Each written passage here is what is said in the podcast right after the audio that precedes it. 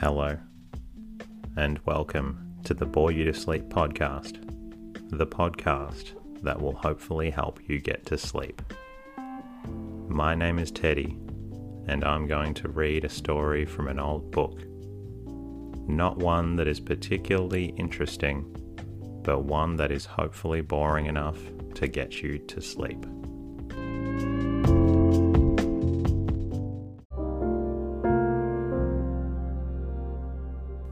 Tonight's readings come from a book published in 1895. The book is called Winning His Spurs A Tale of the Crusades by G. A. Henty. If you enjoy the book and the reading, please leave a comment and rating in your podcast app it's very helpful and allows me to put out more episodes. Meanwhile, I want you to sit back, relax, and enjoy the reading.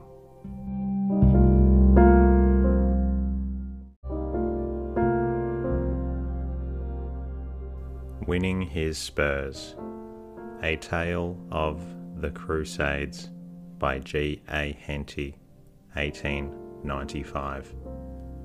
Chapter 1 The Outlaws It was a bright morning in the month of August when a lad of some fifteen years of age, sitting on a low wall, watched party after party of armed men riding up to the castle of the Earl of Evesham. A casual observer glancing at his curly hair and bright open face, as also at the fashion of his dress, would at once have assigned to him a purely Saxon origin, but a keener eye would have detected signs that Norman blood ran also in his veins, for his figure was lighter and lighter his features more straightly and shapely cut than was common among Saxons. His dress consisted of a tight fitting jerkin descending nearly to his knees. The material was a light blue cloth, while over his shoulder hung a short cloak of a darker hue. His cap was of Saxon fashion, and he wore on one side a little plume of a heron. In a somewhat costly belt hung a light short sword, while across his knees lay a crossbow. In itself, almost, a sure sign of its bearer being of other than Saxon blood. The boy looked anxiously as party after party rode past towards the castle. I would give something, he said, to know what wind blows these knaves here. From every petty castle in the Earl's foe, the retainers seem hurrying here is he bent, I wonder, on settling once and for all his quarrels with the baton of Wortham? Or can he be intending to make a clear sweep of the woods? Ah, here comes my gossip, Hubert. He may tell me the meaning of this gathering. Leaping to his feet, the speaker started at a brisk walk to meet a jovial looking personage coming down from the direction of the castle.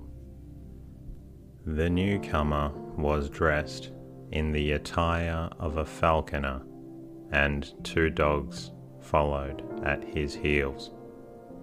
Ah, Master Cuthbert, he said, what brings you so near to the castle?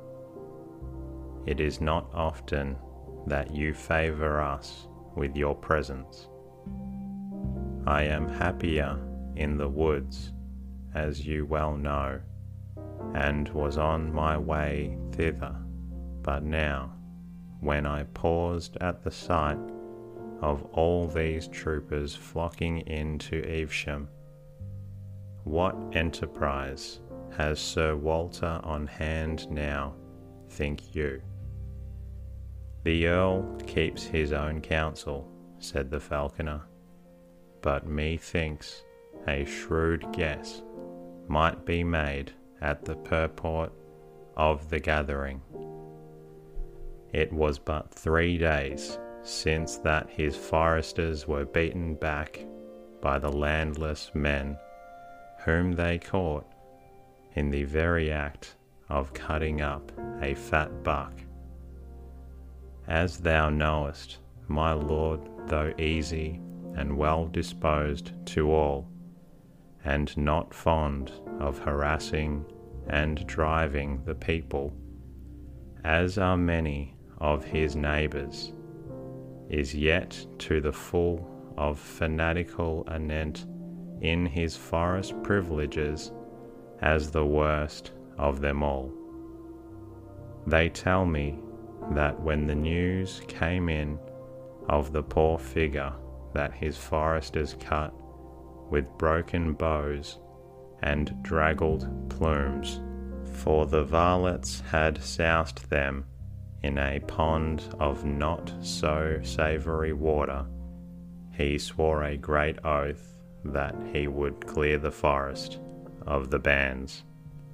It may be, indeed, that this gathering is for the purpose of falling in force upon that evil disposed and most treacherous Baron, Sir John of Waltham who has already begun to harry some of the outlying lands and has driven off, I hear, many heads of cattle. It is a quarrel which will have to be fought out sooner or later, and the sooner the better, I say. Although I am no man of war, and love looking after my falcons or giving food to my dogs far more than exchanging hard blows, yet would I gladly don the buff and steel to coat and aid in levelling the keep of the robber and tyrant, Sir John of Waltham. Thanks, good Hubert, said the lad. I must not stand gossiping here. The news you have told me, as you know, touches me closely, for I would not that harm should come to the forest men. Let it not out, I beseech thee, Cuthbert, that the news came from me, for temperate as Sir Walter is at most times he would, methinks, give me short shift did he know that the wagging of my tongue might have given warning through which the outlaws of the chase should slip through his fingers. Fear not, Hubert, I can be mum when the occasion needs. Can you tell me, Father, when the bands now gathering are likely to set forth. In brief breathing space, the falconer replied, Those who first arrived, I left swilling beer and devouring pies and other provisions cooked for them last night. And from what I hear, they will set forth as soon as the last comer has arrived. Whichever be their quarry, they will try to fall upon it before the news of their arrival is bruited abroad. With a wave of his hand to the falconer, the boy started, leaving the road and striking across the slightly undulated country dotted here and there by groups of trees, the lad ran at a brisk trot, without stopping to halt or breathe, until after half an hour's run he arrived at the entrance of the building, whose aspect proclaimed it to be the abode of a Saxon franklin of some importance. It would not be called a castle, but was rather a fortified house with a few windows looking without, and surrounded by a moat with a cross drawbridge, and capable of sustaining anything short of a real attack. Erstwood had but lately passed into Norman hands, and was indeed at present owned by a Saxon. Sir William de Lance, the father of the lad who is now entering its portals, was a friend and follower of the Earl of Evesham, and soon after his lord had married Gwyneth, the heiress of all these fair lands given to him by the will of the king, to whom by the death of her father she became a ward. Sir William had married Editha, the daughter and heiress of the Franklin of Erstwood, a cousin and dear friend of the new Countess of Evesham. In neither couple could the marriage at first have been called one of inclination on the part of the ladies, but love came after marriage.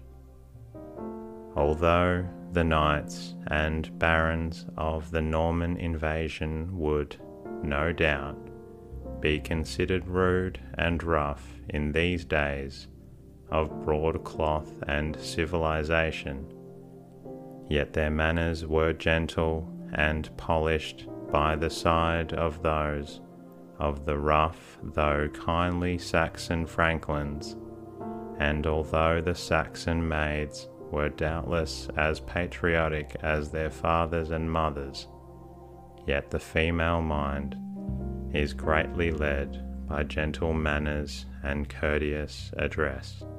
Thus, then, when bidden or forced to give their hands to the Norman knights, they speedily accepted their lot, and for the most part grew contented and happy enough.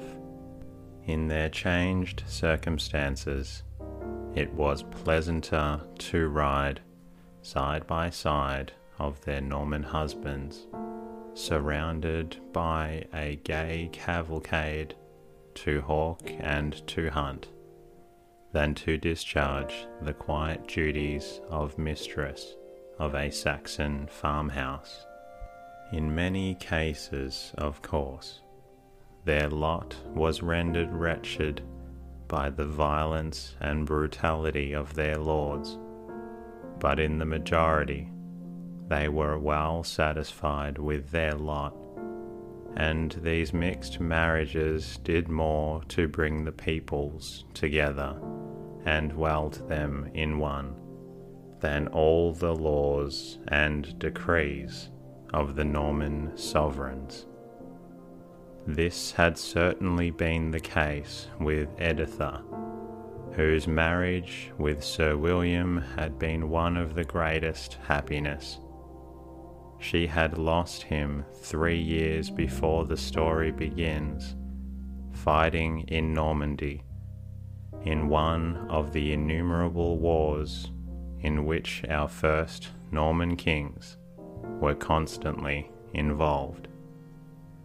On entering the gates of Erstwood, Cuthbert had rushed hastily to the room where his mother was sitting with three or four of her maidens engaged in work. I want to speak to you at once, mother, he said. What is it now, my son? said his mother, who was still young and very comely. Waving her hand to the girls, they left her. Mother, he said, when they were alone, I fear me that Sir Walter is about to make a great raid upon the outlaws.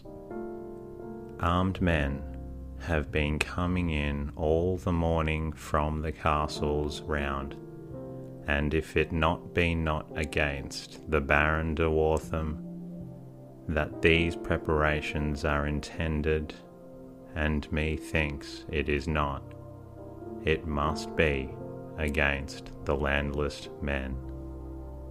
What would you do, Cuthbert? his mother asked anxiously.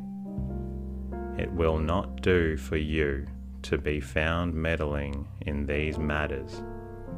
At present, you stand well in the favour of the Earl, who loves you for the sake of his wife, to whom you are kin, and of your father, who did him good liegeman's service. But, mother, I have many friends in the wood there is Canute, their chief, your own first cousin, and many of our friends, all good men and true, though forced by the cruel Norman laws to refuge in the woods. What would you do again? his mother asked. I would take Ronald, my pony, and ride to warn them of the danger that threatens. You had best go on foot, my son. Doubtless men have been set to see that none of the Saxon homesteads carry the warning to the woods. The distance is not beyond your reach, for you have often wandered there, and on foot you can evade the eye of the watchers but one thing, my son, you must promise, and that is that in no case, should the Earl and his bands meet with the outlaws, will you take part in any fray or struggle. That will I willingly, mother, he said. I have no cause for offence against the castle or the forest, and my blood and my kin are with both. I would fain save shedding blood in a quarrel like this. I hope that may come when Saxon and Norman may fight side by side, and I may be there to see it. A few minutes later, having changed his blue doublet for one of more sober and less noticeable colour, Cuthbert started for the great forest, which then stretched to within a mile of Erstwood. In those days, a large part of the country was covered with forest, and the policy of the Normans in preserving these woods for the chase tended to prevent the increase of cultivation. The farms and cultivated lands were all held by Saxons, who, although nominally handed over to the nobles, to whom William and his successors had given the fiefs, saw but little of their Norman masters. These stood, indeed, much in the position in which landlords stand to their tenants, payment being made for the most part in produce. At the edge of the wood, the trees grew comparatively far apart, but as Cuthbert proceeded farther into its recesses, The trees in the virgin forest stood thick and close together. Here and there, open glades ran across each other, and in these his sharp eye, accustomed to the forest, could often see the stags starting away at the sound of his footsteps. It was a full hour's journey before Cuthbert reached the point for which he was bound. Here, in an open space, probably cleared by a storm ages before, and overshadowed by giant trees, was a group of men, all ages and appearances. Some were occupied in stripping the skin off a buck which hung from the bough of one of the trees. Others were roasting portions of another deer. A few sat apart, some talking, others busy in making arrows, while a few lay asleep on the greensward. As Cuthbert entered the clearing, several of the party rose to their feet. Ah, Cuthbert, shouted a man of almost gigantic stature, who appeared to be one of the leaders of the party. What brings you here, lad, so early? You are not wont to visit us till even when you can lay your crossbow at a stag by moonlight. No, no, cousin Canute, Cuthbert said, thou cannot stay that I have ever broken the forest laws, though I have looked on often and often whilst you have done so. The abater is as bad as the thief, laughed Canute and if the foresters caught us in the act, I what they would be would make but little difference whether it was the shaft of my longbow or the quarrel from thy crossbow which brought down the quarry. But again, lad, why have you come here? For I see by the sweat on your face and by the heaving of your sides that you have run fast and far. I have, Canute, I have not once stopped for breathing since I left Erstwood. I have come to warn you of danger. The Earl is preparing for a raid. Canute laughed somewhat disdainfully. He has raided here before, and I trow has carried off no game. The landless men of the forest can hold their own against a handful of Norman knights and retainers in their own home. I said Cuthbert, but this will be no common raid. This morning bands from all the holds within miles round are riding in, and at least 500 men at arms are likely to do chase today. Is it so?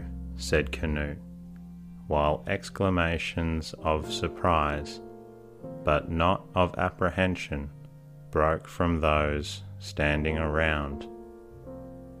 If that be so, lad, you have done us good service indeed. With fair warning, we can slip through the fingers of ten times five hundred men. But if they came upon us unawares and hemmed us in, it would not fare but badly with us, though we should, I doubt not, give a good account of them before their battle axes and maces ended the strife. Have you any idea by which road they will enter the forest, or what are their intentions. I know not, Cuthbert said. All that I gathered was the Earl intended to sweep the forest and to put an end to the breaches of the laws, not to say of the rough treatment that his foresters have met with at your hands. You had best, methinks, be off before Sir Walter, and his heavily armed men are here. The forest, large as it is, will scarce hold you both, and methinks you had best shift your quarters to Langham Chase until the storm has passed. To Langham it be then, said Canute, though I do not love the place.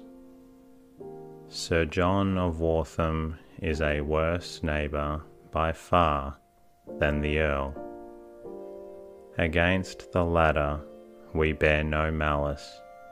He is a good knight and a fair lord, and could be free himself of the Norman notions that the birds of the air, and the beasts of the field, and the fishes of the water, all belong to Normans, that we Saxons have no share in them. I should have no quarrel with him. He grinds not his neighbours, he is content with a fair tithe of the produce, and as between man and man is a fair judge without favour. The Baron is a fiend incarnate. Did he not fear that he would lose by doing so? He would gladly cut the throats or burn or drown or hang every Saxon within twenty miles of his hold. He is a disgrace to his order, and some day, when our band gathers a little stronger, we will burn his nest about his ears. It will be a hard nut to crack, Cuthbert said, laughing. With such arms as you have in the forest, the enterprise would be something akin to scaling the skies. Ladders and axes will go far, lad, and the Norman men at arms have learned to dread our shafts. But enough of the Baron. If we must be his neighbours for a time, so be it. That concludes the readings from tonight's episode. If you've enjoyed it but still want to listen to more, please feel free to listen to one of the episodes. I look forward to bringing you another story soon, and in the meantime, good night.